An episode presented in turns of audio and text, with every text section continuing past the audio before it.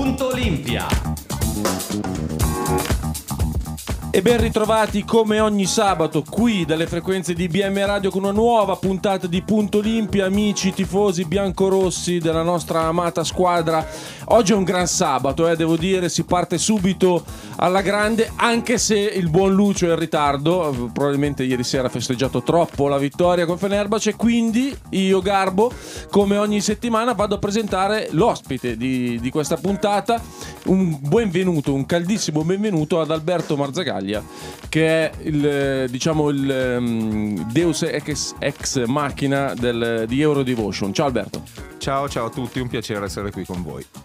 Allora Alberto, io direi di eh, snocciolare il menù di questa puntata. Chiaramente si parlerà tanto della partita di ieri sera perché a detta di molti, anche sui social, una partita così da tanto tempo non si vedeva al forum che ne pensi? Cioè... Beh, già bastano i numeri, da eh. tanto tempo non si vedeva perché come ben sappiamo se Milano era 0-18 con le tre cosiddette perenni contender come l'ha definita anche Messina in conferenza stampa, cioè Zesca, Fenerbace e Real, nei tre anni della nuova era di Eurolega non aveva mai vinto con queste squadre, diciamo che Messina ci è riuscito al primo colpo e già questo giustifica un determinato entusiasmo. Esatto, col Fenerbace poi l'ultima vittoria risale all'anno di grazia 2014 quando Milano sfiorò, poi eh, le, le, Final Four in casa. Quindi de- parleremo tanto del, della sfida col Fenerbace e poi ci concentreremo sulla, sulla, partita che arriverà domani, quindi la trasferta a Roma in un orario insolito alle 14 parleremo un po' di questa sfida e poi ci proietteremo anche nella successiva settimana di Eurolega col doppio turno, quindi tantissime partite per Milano. Eh, detto questo, io mi fermerei già subito qua, farei parla- partire la musica. Al nostro rientro inizieremo a parlare di pallacanestro.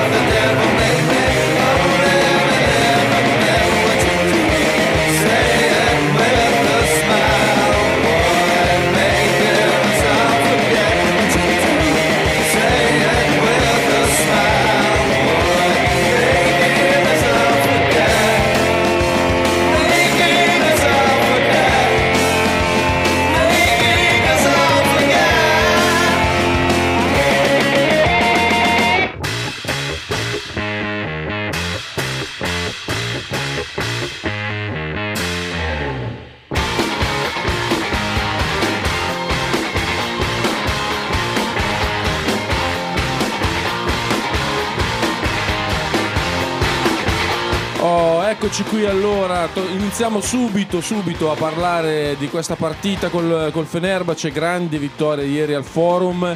Eh, sai che Alberto mi sono perso il dato degli spettatori ieri al forum.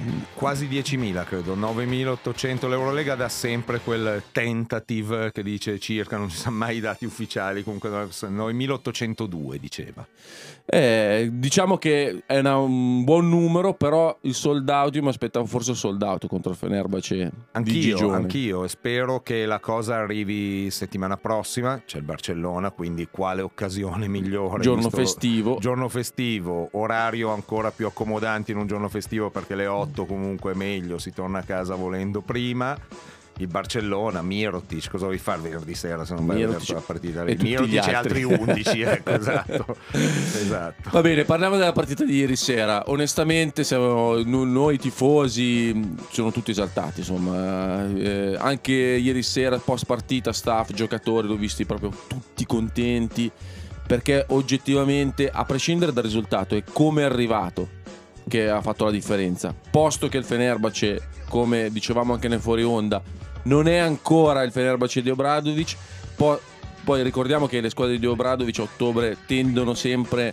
a, a, compiere delle imprese all'incontrario, cioè delle sconfitte inaspettate, però onestamente questa è un'Olimpia che eh, per quanto si è visto anche nelle scorse eh, partite potrà, può ambire alle fasce alte di Eurolega, quindi non è proprio così una debacle.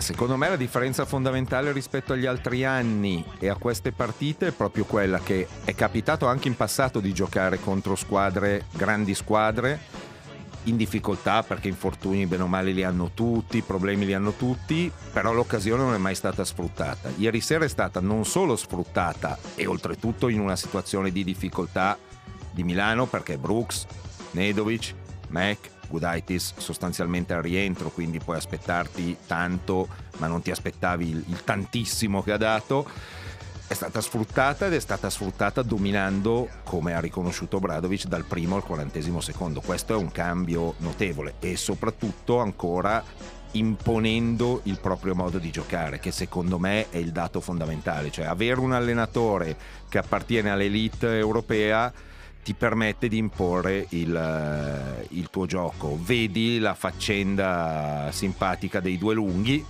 Eh. Messa in campo, ne discutevamo io e te ieri sera dopo la partita, messa in campo prima per esigenze, anche perché loro giocavano con Loverni e Veseli contemporaneamente, poi però anche quando loro avevano da Tome da 4.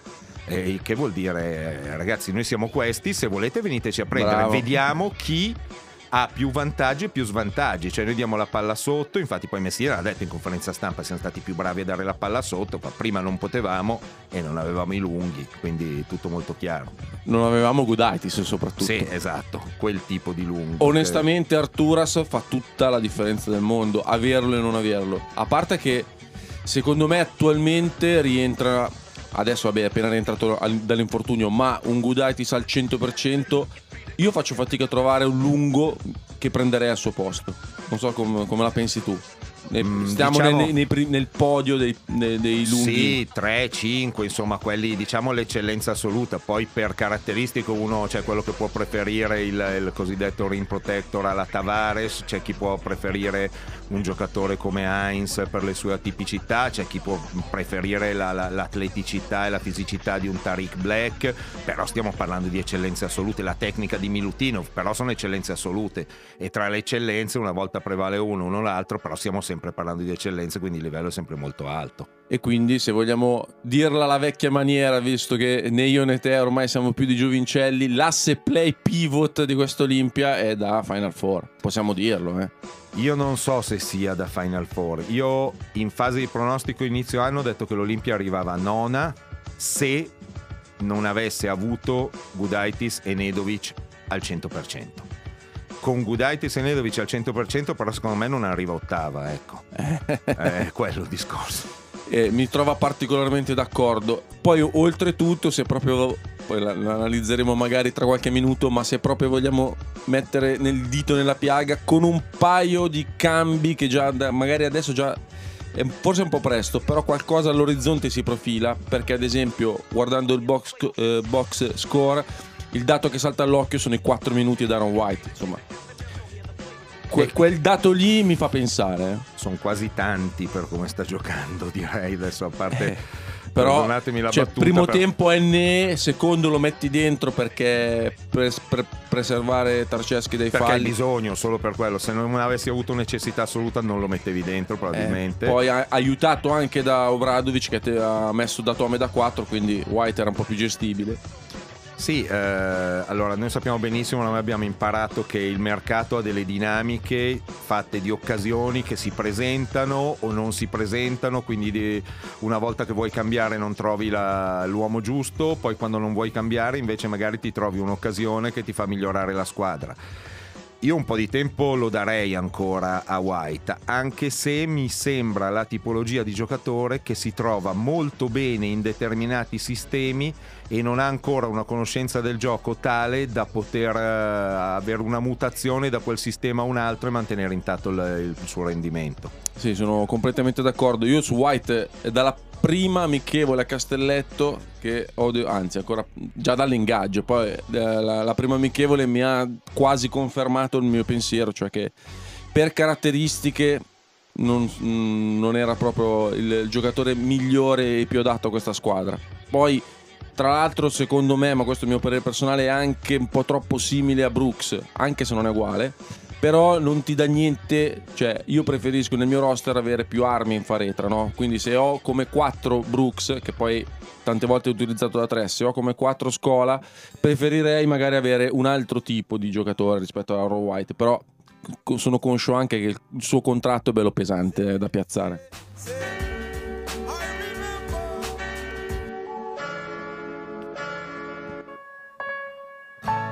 I was dancing when I was 12.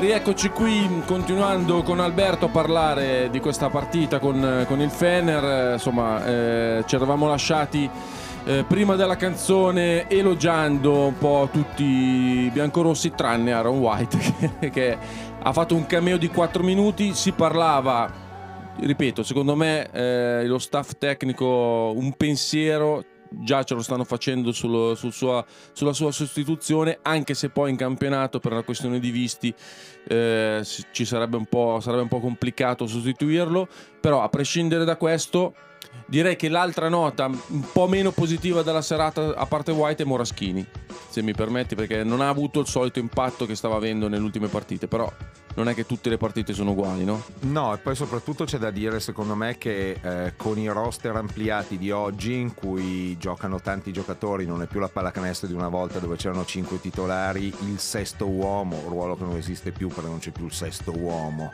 c'è il primo che entra dalla, dalla panca e poi c'erano altri due cambi. Adesso con 10-11 giocatori coinvolti, gioco forza un paio, due o tre li perdi ogni partita perché non puoi dare minutaggio eh, sufficiente a farli emergere perché qualcuno se sbaglia due o tre possessi avendo così tante soluzioni viene, viene momentaneamente emarginato. Ecco, poi sta a lui riprendersi in altre partite, ad esempio subito quella in campionato a Roma, sicuramente avrà un minutaggio bello elevato e vedremo che impatto avrà. Mentre invece spendiamo due e anche più parole per eh, Amedeo della Valle, criticato da tanti, eh, ieri è esploso e secondo me è stato forse l'artefice con la maiuscola, nel senso che ha dato subito il là nel primo quarto allo strappo che poi il Fenerbahce non ha più ricucito. Allora, come dicevamo prima nel fuori onda, innanzitutto tu dici criticato da tanti, mi metto tra quei tanti assolutamente, eh, ritengo che faccia parte un po' di quella categoria di giocatori italiani che io mi sono chiesto per anni perché a 18-20 anni giocano in un modo e a 26-28 giocano nello stesso modo. Eh, questo vale, non è una critica diretta da Medeo, ma no, tanti giocatori italiani migliorano poco o nulla eh, questo, mentre invece vedo americani che magari arrivano qui in squadre minori, migliorano, crescono, crescono, crescono e poi arrivano i contrattoni dalle big europee. Ecco, tipo Mike James, uno a caso. Tipo Mike James, tipo, non so, Wanamaker, tipo lo stesso Nanna, lì i primi tre nomi, JC Carroll. Ecco, parliamone. Eh, robe di questo tipo. A Teramo. Detto, detto questo, Amedeo molto bene ieri sera. Fortunato anziché no come dicevamo prima, su alcuni possessi del Fenerbahce perché errori difensivi ne ha fatti anche ieri, solo che quelli non segnavano manco in una vasca da bagno, come si dice, c'era un tappo sul canestro. Fossero entrati quei 3-4 tiri dove lui ha sbagliato, probabilmente sarebbe arrivato un cambio o meno. Quello che io vorrei vedere da Della Valle per crederci fino in fondo, e lascio aperta ogni possibilità, sono non una, ma due, tre, quattro, cinque partite consecutive, non da alti e bassi, dove gli alti magari sono molto alti, ma anche i bassi sono molto bassi. Secondo me Della Valle gioca bene fin tanto, cioè dipende dall'avversario che si trova di, uh, contro, perché come ieri sera, se si trova contro un, un pacchetto di, di, esterni non troppo fisico, non troppo atletico, allora Della Valle è più facile che giochi una buona partita. Di contro, se si trova addosso la fisicità magari di un esterno eh, americano bello grosso, allora inizia a far fatica eh, perché non ha gli skills atletici e uh, diventa poi uno spot shooter e basta. Cioè, fondamentalmente, se si trova con gli altri, lo mettono in condizione di tirare con due metri di spazio, bene, ma se non lui palla in mano, poi diventa nullo, anzi, diventa dannoso lui soffre le mani addosso eh, tantissimo. E il corpo di fisicità, mani, corpo, tutto ciò che gli arriva addosso gli fa perdere equilibrio nel, nel, suo tiro, che è un tiro, se vedi lui è uno che tira con i piedi sempre molto vicini, quindi anche proprio un equilibrio molto molto eh, labile, precario, ecco, mettiamola così. E quindi è chiaro che una spintarella, un tocchettino e una fisicità, un corpo addosso lo fa, lo fa soffrire. Vediamo, d'altra parte eh, ragazzi è stata una delle scommesse tra virgolette più importanti di Messina era già l'Alba Berlino con un contratto praticamente già firmato Vero. l'ha voluto trattenere eccetera eh, visto che Messina ha la più grande apertura di credito giustificatissima della storia di Milano eh, perché ogni cosa che fa Messina oggi potrebbe essere il sindaco. Ma il- potrebbero anche levare la N dal cognome. Sì, esatto, assolutamente. assolutamente. Quello no, perché magari poi verrebbe in mente qualcosa di relativo agli anni passati, e allora qualcuno potrebbe dopo fare dei paragoni irriverenti. Però, no, è vero, dico, è stata una scelta importante in Messina, eh, ci avrà visto qualche cosa. Un altro che eh, i più davano, dicevano no, in Eurolega non può giocare perché di qua, perché di là, è Paul Biliga e invece sta dimostrando che in Eurolega ci sta ed è anche decisivo pure lui, nonostante i pochi minuti giocati, però l'energia che mette. Ieri poi 6 punti, sono tre schiacciate, però si è fatto trovare pronto, tanti rimbalzi offensivi, è un giocatore che piace a Messina, piace al pubblico e dove può arrivare. Poi, tra l'altro, ieri anche qualche brano da 4 che con, eh, usando il suo tiretto, che Gudaitis e Tarceschi il suo tiro dei 5 metri non ce l'hanno, potrebbe insomma aprirsi nuovi scenari per lui. Sì, lui ha preso 6 rimbalzi in 10 minuti, di Eh. cui 4 offensivi. Eh, io non so, Biliga lo vedo un po' come un giocatore del Billy di Peterson del 79, cioè una, una roba del genere, di quelli che non puoi aspettarti niente, ti arrivano delle cose che sono, non sono neanche definibili, i cosiddetti intangibles, que- quelli che non vedi, perché lo vedi quello che fa, eh, fa quelle cosettine lì, certo che non puoi appoggiare la palla in post basso a Biliga, eh, quel tirettino che tu dicevi è una cosa che può fare, può fare male perché può portare fuori qualche lungo eccetera eccetera.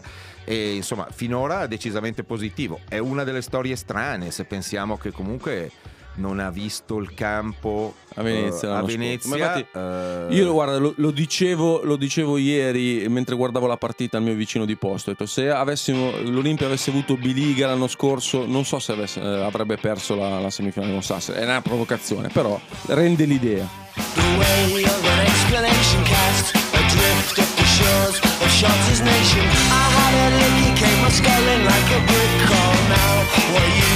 The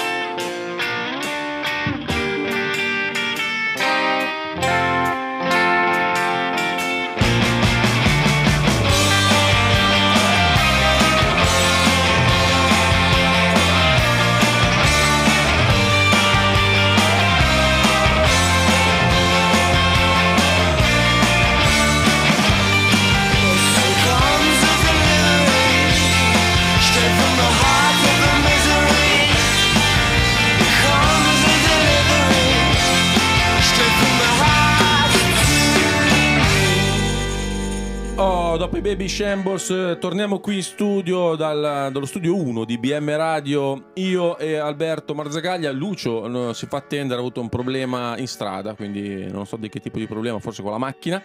Lo stiamo attendendo, vediamo quando arriverà. Eh, allora, continuiamo a parlare di Olimpia. Sai che quasi quasi io farei ascoltare ai nostri amici ascoltatori un, eh, un breve, una breve intervista, chiamiamola intervista, ma in realtà è una domanda che ieri sera ho fatto a un ex giocatore, un ex giocatore è riduttivo dirlo, lascio a voi ascoltatori, metteteci voi l'aggettivo per sentire quello che dice lui. Partita stasera, cosa ne pensi di Milano? Secondo te dove può arrivare in questa stagione europea? Guarda, stasera la squadra mi è piaciuta molto per l'aggressività, la, la forza difensiva, in attacco un po' tutti i protagonisti, e anche contropiedi. Per cui battere il Fenerbahce così non è, non è semplice, è un piccolo passo in avanti. Sicuramente Messina dovrà lavorare ancora perché la stagione è lunghissima, però diciamo che questa sera abbiamo visto veramente un notevole miglioramento da tutto il campo.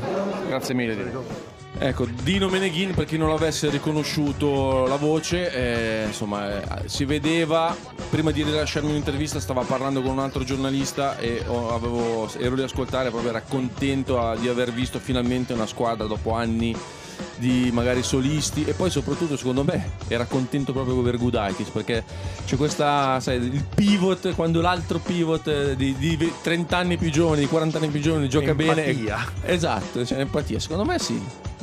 Ma eh, secondo me ha detto una cosa molto importante che tra l'altro è la stessa cosa che ha detto anche Messina in conferenza stampa, un piccolo passo avanti. È giusto che i tifosi siano eccitati, esaltati e tutto quanto perché è giusto, lo dice la parola stessa, tifare, la, la- la- la natura del tifo è, è quella, che poi è quella che se, se domani per caso perdi a Roma ti fa tornare nella disgrazia, tragedia, retrocederemo, eccetera, eccetera. Però quello è giusto, però mh, bisogna stare a sentire anche le persone che mh, hanno vissuto ad alto livello queste cose. Ecco, piccolo passo avanti perché fatto contro un Fenerbahce in- no, inguardabile forse non basta. Sì, Però effetti- eh, eh, anche Messina ha detto ogni partita di Eurolega, e ha citato proprio solo l'Eurolega, in Europa mettiamo qualcosina in più. Mm, siccome questa squadra non è allenata bene, è allenata in una maniera straordinaria a parere mio, e mettere qualcosina in più ogni volta vuol dire fare un passo verso il cielo ogni volta sempre più significativo. Ecco, spiegaci perché, siccome eh, per chi non ti conosce, lo, spie- lo dico io, sei un cultore della tecnica e della tattica, spiegaci perché hai detto che è allenata in maniera fantastica. Io conosco Ettore da 30 e passa anni perché quando io ero uno sfigatissimo, si può dire alla radio, Sì, allenatore può di squadre giovanili, andavo a tutti i clinic di Ettore che ha circa 10 anni più di me e già allora per noi era un mito nel, nel mondo del basket giovanile quando era a Bologna, quando poi divenne assistente di gamba, eccetera, eccetera. È un cultore del dettaglio, non c'è nessun movimento sul campo che lui non curi in maniera maniacale ha una capacità all'interno dell'allenamento di separare poche cose, di lavorare allenamento per allenamento su quelle singole cose. Cioè Ettore non è mai quello che dirà in un allenamento 20 cose diverse e che sottolineerà 20 situazioni diverse di gioco. Ne cura due o tre, quelle che ritiene più significative e che magari non sono quelle sotto gli occhi di tutti.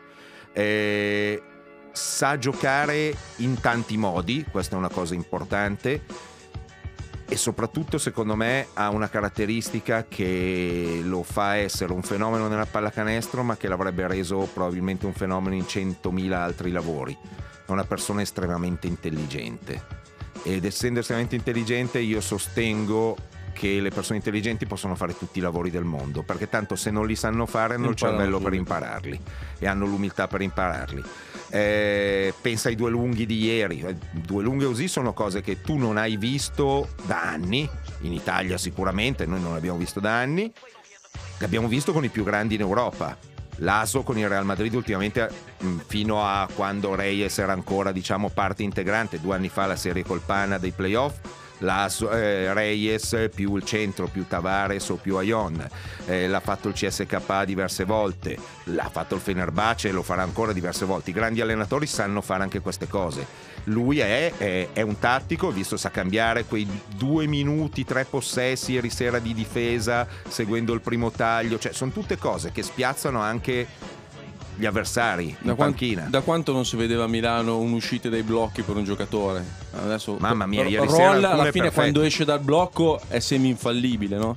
alcune perfette, fatte bene. Infatti, ecco, c'è un'altra cosa che ieri sera avrei voluto chiedergli, poi mh, si vedeva che aveva voglia di andare a casa eh, Ecco, e, e va bene. Il rapporto con le conferenze stampa di Messina non benissimo eh, finora. però. Eh, vabbè, e mi dai. riferisco a quella non fatta di Cremona. Però scusa che gli volevi Glielo chiedere? consiglio- volevo chiedergli della qualità dei blocchi, perché secondo me in una pallacanestro come quella di oggi, in cui i blocchi sono ancora più fondamentali di una volta. Primo perché si vive e si muore di pick and roll. Chi fa poco pick and roll ne fa tanto. Quindi la qualità dei blocchi è fondamentale e ieri sera secondo me Milano ha avuto un'altissima qualità. Gudaitis, che l'anno scorso faceva una media di tre falli non fischiati per blocco in movimento, perché faceva sempre e solo blocco in movimento. Invece Tarceschi li fischiano tutti, eh.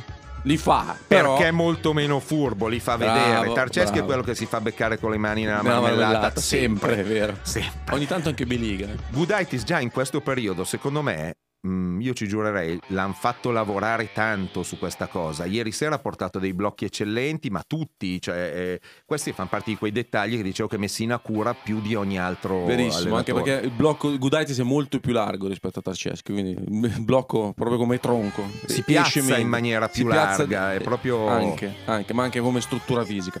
Va bene, diamo spazio alla musica e torniamo qui tra qualche minuto sperando nell'arrivo di Lucio. radio.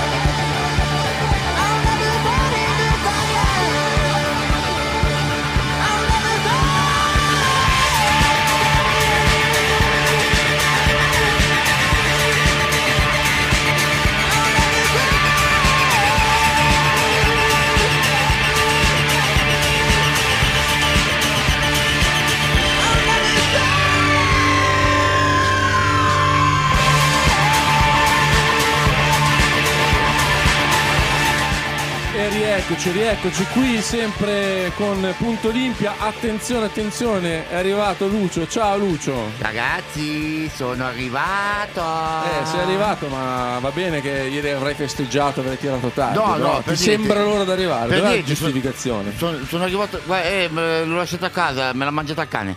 No. No, ieri sera, no, ieri sera ho fatto il bravo. fatto Sono arrivato bravo. a casa, sono arrivato e ho detto ho fame, mangio Hai rivisto la partita? Un pezzo sì, Eh, poi lo mi sono sapevo, addormentato. ti poi, conosco, Mascherino. Eh, dovevo un attimo riguardare bene questa, queste dici- gesta eh, no, dai, dici tu tuo parere. Finora ne abbiamo parlato con Alberto. Adesso lo sa- Guarda- vogliamo anche gli ascoltatori a casa. Sono sicuro che diranno Lucio, dici la tua. Sì, guarda, ne parlavo con, con appunto Alberto, il nostro ospite, ieri sera. In effetti, è come lui si aspettava una grande partita da due squadre, si è vista una grande partita da una squadra. Confermata poi dalle parole del, del coach avversario. Parole abbastanza dure. eh. Molto, molto duro, molto duro. Tu Alberto l'avevi intervistato prima della partita nei giorni precedenti. Io l'ho sentito, abbiamo fatto una chiacchierata di un'oretta giovedì, mi sembrava rilassato, tranquillo, dicendo ci siamo allenati bene, siamo pronti. È la seconda volta che succede in dieci giorni, siamo pronti, ci siamo allenati bene, poi va in campo e questa è la situazione. Io personalmente negli ultimi tre anni ho imparato a conoscere Obradovic abbastanza bene, non l'ho mai visto come ieri sera. Eh, ieri sera lui ha detto una cosa, secondo me, terribile. Dopo Belgrado ha detto è colpa mia. Ieri sera ha detto è colpa dei miei playmaker, è principalmente colpa dei miei esterni, è ora che ci guardiamo dentro tutti quanti. Non so che cosa fare, non ho ragioni per questo. Cioè siamo passati dal mi assumo tutte le mie responsabilità, però adesso ve le assumete anche voi. No, e segnatamente se dice è colpa degli esterni, sai, tutti sono quelli dell'anno scorso, tranne De Colò. Cioè, mi sembra una critica abbastanza indirizzata. eh. Sì, molto indirizzata. Eh. Lucas e Westerman su tutti, Bobby Dixon assolutamente nullo. Eh, Westerman che si dimentica un gioco in un possesso d'attacco a 20 secondi alla fine del quarto, si dimentica, chiama un gioco, dalla panchina ne chiamano un altro, lui si gira per chiedere qual è l'altro. Eh, Eh, eh, eh. direi che sono scene che in C-Gold si possono vedere. Al Fenerbahce è un po' più difficile. Sì, sì, sì, concordo pienamente con il mister. Adesso volevo farvi ascoltare anche le parole del, di Gigione da Tome, che l'ho visto abbastanza, non dico arrabbiato, però la sua faccia faceva e fa trasparire che qualcosa in quel di Istanbul non funziona troppo bene. Gigi da Tome, Gigi com'è? Ogni, ogni volta che torna in Italia c'è sempre un'emozione particolare, anche se stasera è andata un po' male. Sì, sì, è un'occasione per vedere gli amici che vengono a trovarmi e qualche, qualche parente. E, mm, sì, per le altre volte era- avevo sorriso dopo la partita, oggi no. e, no, brava Milano, noi dobbiamo sicuramente lavorare tanto ancora, e- però faremo di tutto per essere una squadra migliore. Grazie mille Gigi. Poche parole, è andato via subito, eh, non, non aveva, anzi ha zero voglia di, di parlare perché dopo di me eh, ha rifiutato altre interviste, per cui non, non dell'umore adatto e questo da parte di Datome è proprio un sintomo che qualcosa nello spogliatoio funziona male, però problemi loro. Sì, no, in, in effetti, ma questo l'ha detto poi chiaramente anche il coach Obradovic anche se alla stampa. Ha detto io dopo una partita ho dato due giorni di riposo. Adesso cosa devo fare per cercare di tenere tutto insieme? Devo dare una settimana? Devo- cosa devo fare? Cosa posso fare? Io sto provando di tutto, ma qua non funziona niente.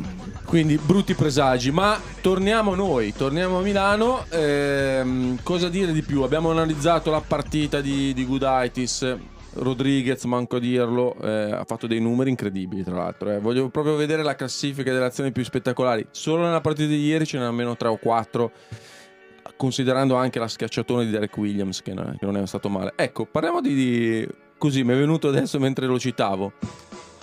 Derek Williams è stato cercato da Milano. Un giocatore così cosa potrebbe dare, magari al posto di Aaron White che dicevamo prima?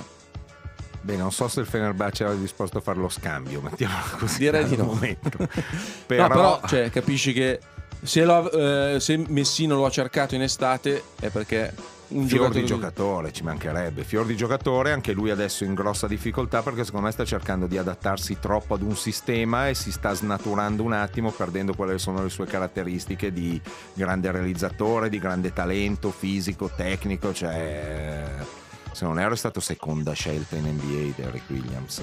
Per caso. del genere. Sì, sì, non è 2013 o 2014. È un giocatore clamoroso.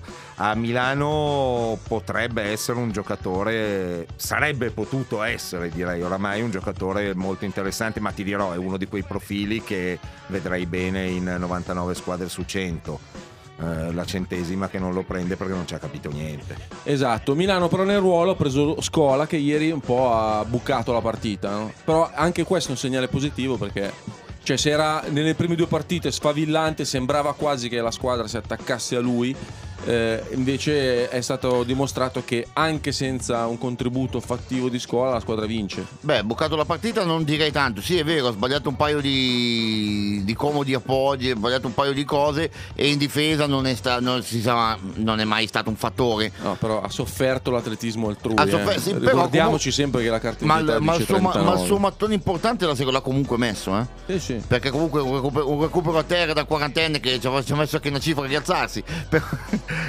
o, come ha detto, o come ha detto il coach Messina, dopo costo costo ci vuole una settimana per riprendersi, però...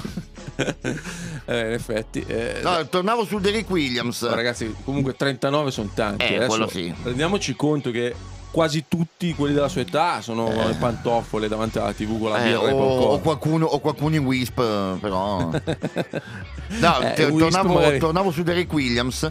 Derrick Williams in questa Milano non so cosa avrebbe potuto dare. Mm. Perché, come ha detto giustamente, come ha detto giustamente Alberto, è un, eh, è un giocatore eh, che mal si adatta ai sistemi, per secondo me. Sì. Quindi, quindi se devi trovare un sistema così, Eh, non lo, non so. lo avrei quanto- visto meglio in quello, di, in quello, in quel non sistema di- dell'anno scorso. Sì, sì, lì, avrebbe- lì avre- lì si sarebbe esaltato molto di più. Va bene, pausa musicale, poi ancora qui per eh, altre considerazioni sull'Olimpia di Milano. Shining like a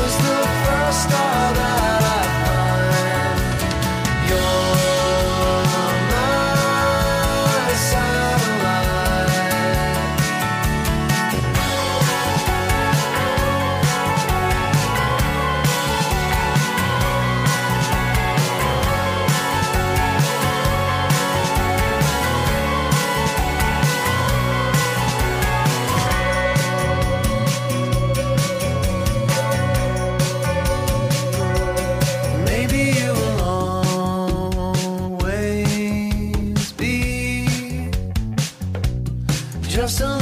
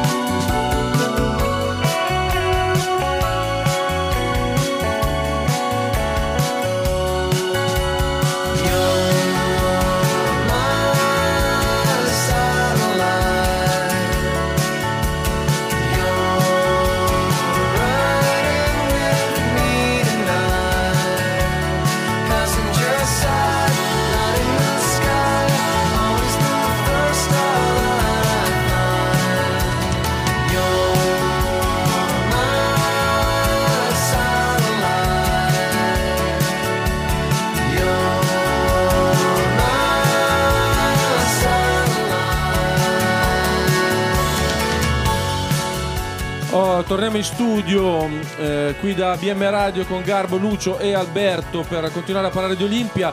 Io direi di... eh, vabbè, volevo far ascoltare un branetto dalla conferenza stampa di Messina così per rendere partecipi anche i nostri ascoltatori di quello che ha detto Ettore. Eh, quindi faccio ascoltare un brano della conferenza stampa, poi quando torniamo parliamo un attimino, ci proiettiamo al futuro di Eurolega.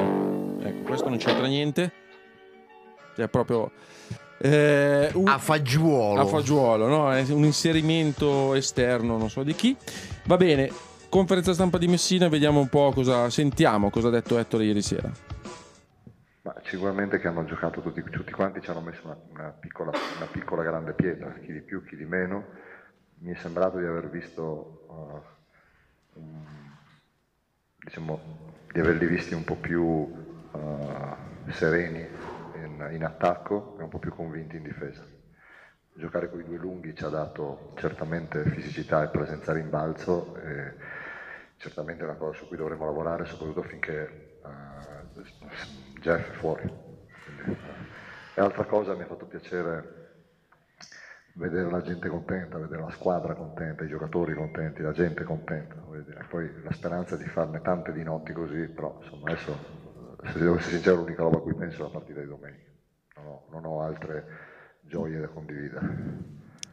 Ecco, mi pare che sia stato abbastanza esplicativo. eh, sostanzialmente io non avevo ancora ascoltato, ho detto quello che ho detto io all'inizio. eh, che questa, ho visto proprio, anch'io ho visto di giocatori, staff tutti contenti, eh, dal primo all'ultimo, dal magazziniere alla stella della squadra. Adesso proiettiamoci invece sulla settimana che verrà. Lasciamo da parte la partita con Roma, di cui parleremo nel prossimo blocco. Parliamo di Eurolega. Doppio turno. Che, con quali aspettative, quali speranze eh, Milano? Ricordiamo in casa settimana prossima venerdì col Barcellona, che sarà forse una delle partite clou di questa stagione. E poi eh, prima di andare a Barcellona andiamo a ho la- ho la- il classico lapsus da conduttore a Berlino. Berlino. Martedì è una partita che secondo Andiamo me Berlino, Garbo!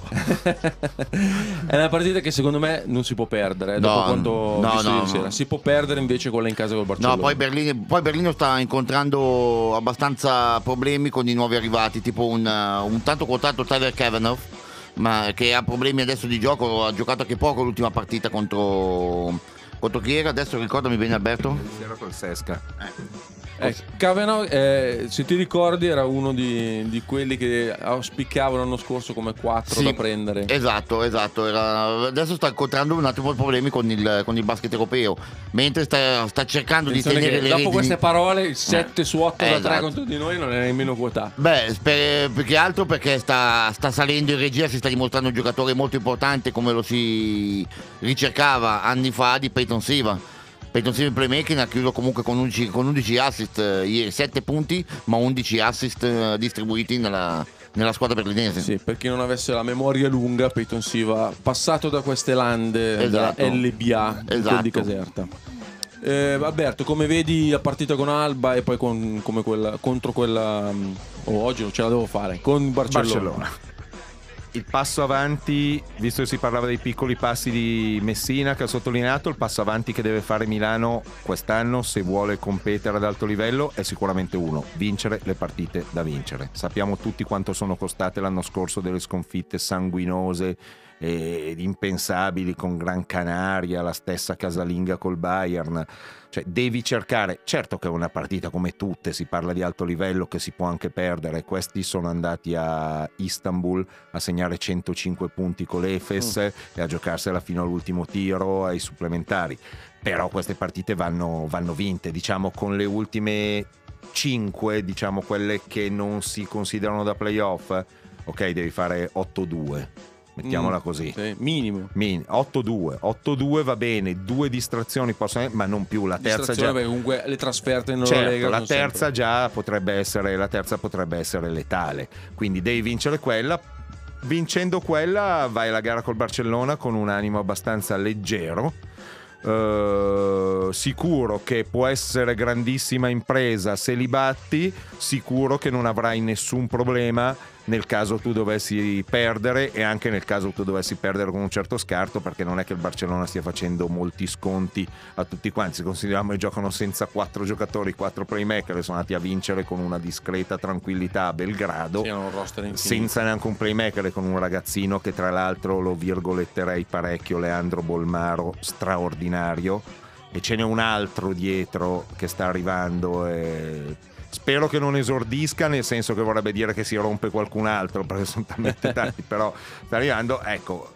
Mentre invece chiaro se ti va male a Berlino arrivi a venerdì con già più qualche Ansia. obbligo in più inizi a pensare ecco ero 3-1 vado 3-2 con una partita maledetta come l'anno scorso perché poi si sa come funzionano le cose quindi Eh sì, eh sì, eh, anch'io son- sono di quell'idea. Secondo me, ti ripeto, Alba- ad Alba, ad a Berlino bisogna vincere e anche bene, possibilmente, perché la differenza cioè, è sostanziale tra, due- tra le due squadre, tra i due roster. Sì, sì, tra, tra- cioè, tra le due Milano. Non- non con- fare pronostici. eh. No, no, no, no, guarda, è meglio evitare, anche dopo nel prossimo blocco evitiamo categoricamente. Vabbè, per chi non ci ascolta ogni settimana, nelle ultime due abbiamo Brindisi Cremona, due Sì, vittorie dopo- facili. Cioè, poi l'abbiamo- l'abbiamo cassate tutte. non in discussione. Però, però, se vuoi ti metto, è importante perché noi adesso facciamo sempre su Eurodevotion la presentazione della partita dell'Olimpia ho fatto due volte, il quinto punto è il pronostico col Panathinaikos ho detto Panathinaikos di 7 e l'Olimpia ha vinto, ieri ho detto Fenerbahce di 4 quindi a sto punto Ah, pronostica- hai- pronostichiamo Ok, l'Alba hai- vincitrice facile ma- No, pro- pronosticala te perché noi. No, io evito. Io, Disastro. No, no, infatti. E infatti adesso, dopo questa canzone che sta partendo, eh, torniamo qui e dobbiamo parlare della partita più imminente, che contro Roma, che riporta per i meno giovani, i diversamente giovani, riporta in mente vecchi scontri degli anni Ottanta. Quindi parleremo un po' del, del derby delle capitali.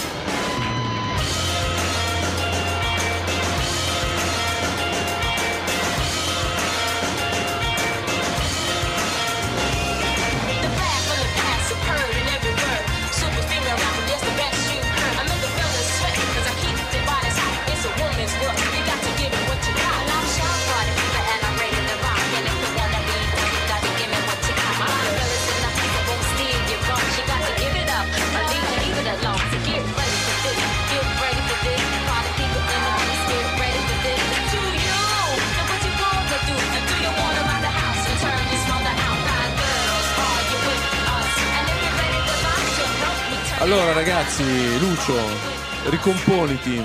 Niente pronostici, eh, mi raccomando. No, no, no. Però parliamo della partita con Roma. Partita con Roma in programma domenica alle 14 al Pala Euro. A Roma gioca Non Larry gioca- Wright. Eh, mi hai fregato la battuta, ma com'è? No, non gioca più Larry Wright. No. Neanche Polesello e neanche Solfrini. Tio, Ah.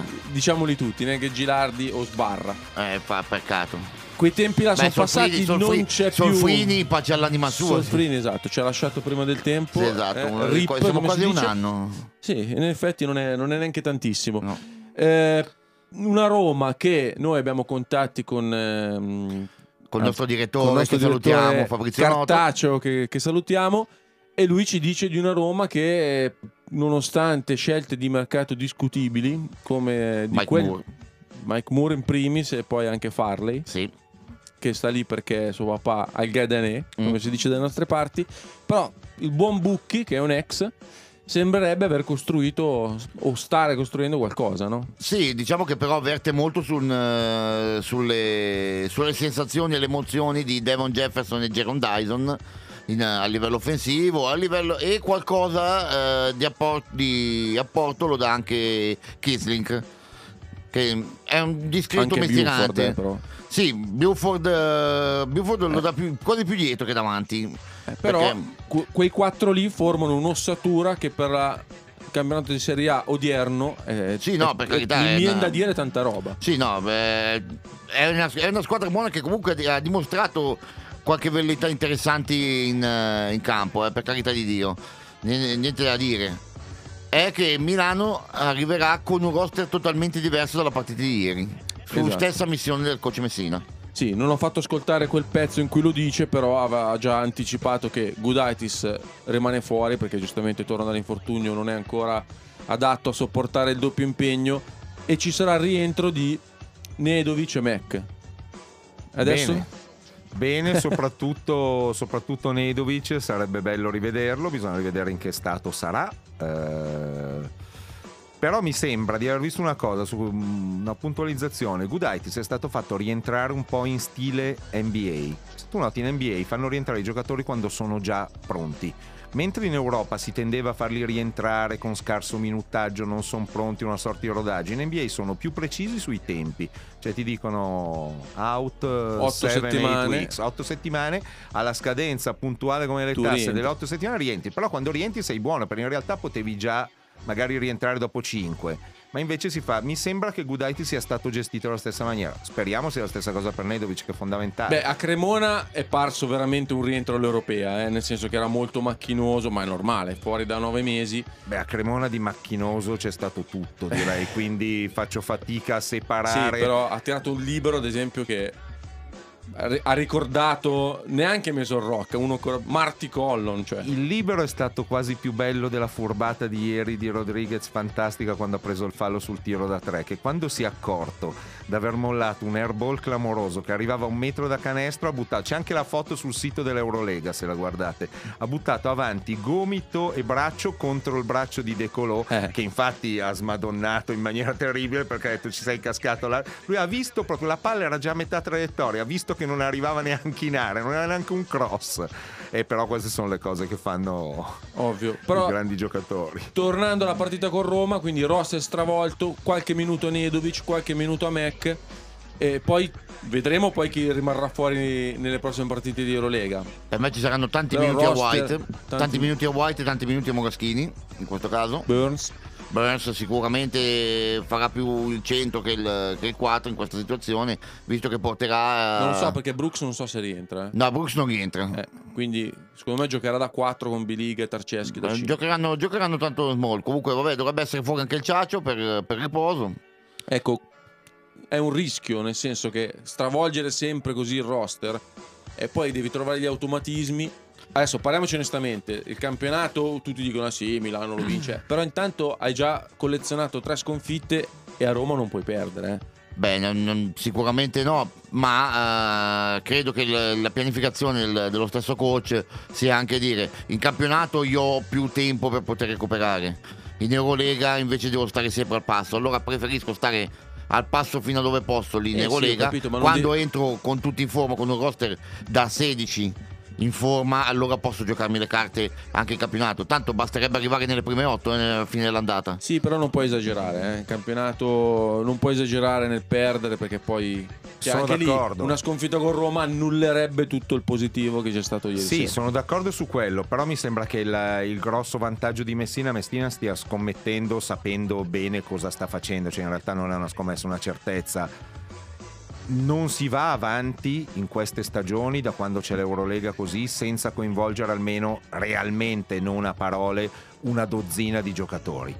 Eh, gioco forza lo deve fare, lo deve fare, rinuncia a qualcosa oggi per avere qualche cosa a gennaio, a febbraio. Eh, non scordiamoci lo stato pietoso in cui l'Olimpia è arrivata a febbraio, Coppa Italia ad esempio, negli ultimi due anni, non, non dimentichiamocelo. Vero, vero. Eh, e quindi lui sta facendo quello, dice oggi magari rischio qualche cosa in più, però... eh, dopo, Pagherà dividendi dopo dopo. ci sono. È certo che è un rischio, è certo che non puoi andare anche 2-4 perché, un esempio, se la Virtus vince domani, gioca a Brescia, credo stasera, se non sbaglio. Eh, sì. sì. Ecco, se la Virtus va a, cioè se vai a 4 vittorie dalla Virtus, puoi anche pensare che il primo posto è vero che è presto, ma sia abbastanza compromesso a 4 vittorie. Sì, Ecco, io sulla Virtus ho, ho, ho delle remore, dei dubbi perché Sì, ma la prima tutto, squadra, magari- tra virgolette, un po' di livello in Coppa ha perso. Va benissimo, No. però voglio dire, magari sei a 4 da Virtus, Eh, sei sì. a 3 da Venezia, non lo so, a 3 da Sassari, ecco, quando inizi a averne tante davanti può- puoi rischiare quello. Ecco, Con già che siamo- questo devi vincere, fine. Il tempo Eh, è tiranno e dobbiamo chiudere, però un ultimo pensiero su Gaudolo che a Venezia lo voglio da te. Colpo al cuore, Colpo al cuore assolutamente perché tieni conto che io, tu, avendo l'hai già detto, abbiamo una certa età, eh, la squadra che io ho amato di più nella storia del pallacanestro non è l'Olimpia, lo dico, è UNLV allenata da Tarkanian quando aveva praticamente su 10 giocatori 8 con precedenti giudiziari, eccetera, eccetera. A me piacciono i delinquenti in campo, i bravi ragazzi mi piacciono in altri posti, il pallacanestro non è un gioco per bravi bambini. E i delinquenti, quelli che non difendono per protesta. Io Beh, che farei- poi Gaudolo che è un bravo ragazzo alla fine. No, ma cioè, bravi, mm, io voglio i figli di buona donna in campo, Ok. cioè quelli che non rientrano perché non hanno voglia. Io vorrei fare una squadra di James, Gaudlock, Gentile, cioè tutti problematici. Se un giorno dovessi poter riallenare per due ore, datemeli. Datemeli, voglio quelli. Ecco, Gaudolo che però è un problematico in campo, e però tutti hanno nella mente Gaud Block. C'è uno scudetto che è suo, eh. Eh, eh, eh, dicia- diciamolo. Sì, che, non- che poi, ok, quella stoppata lì è stato il simbolo, un po' come il tiro di Jerez eh, nella, nella famosa serie di gara 6. Ma il discorso è che lui ha viaggiato a 23 punti di media in quella Tutto serie playoff. prima, esatto. Eh?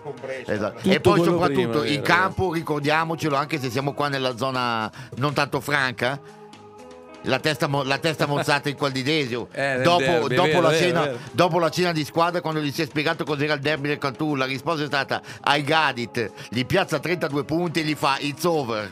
Ecco, it's over è anche over la, la nostra puntata qui a Punto Olimpia. Vado a ringraziare velocissimamente Lucio, Boh, ciao ragazzi, scusate per il ritardo, ma Eh. impegni familiari. eh, Alberto, grazie. Grazie di- mille per l'invito, è stato un piacere come sempre. Un saluto a tutti. Va bene, anche da Garbo è tutto. Ricordiamo al volo Lucio i nostri contatti social. Ah, i nostri oggi contatti social che appunto dove potete riascoltare la nostra, la nostra puntata che è sulla pagina Facebook di Punto Olimpia troverete anche le- i vari link e le varie foto su Instagram come anche il- le breaking news sul nostro, sul nostro Twitter E il podcast sui eh, vari Spotify e Google Pod- Podcast. Anche da Garbo, come ogni settimana è tutto. Ciao a tutti, a settimana prossima. Forza Olimpia!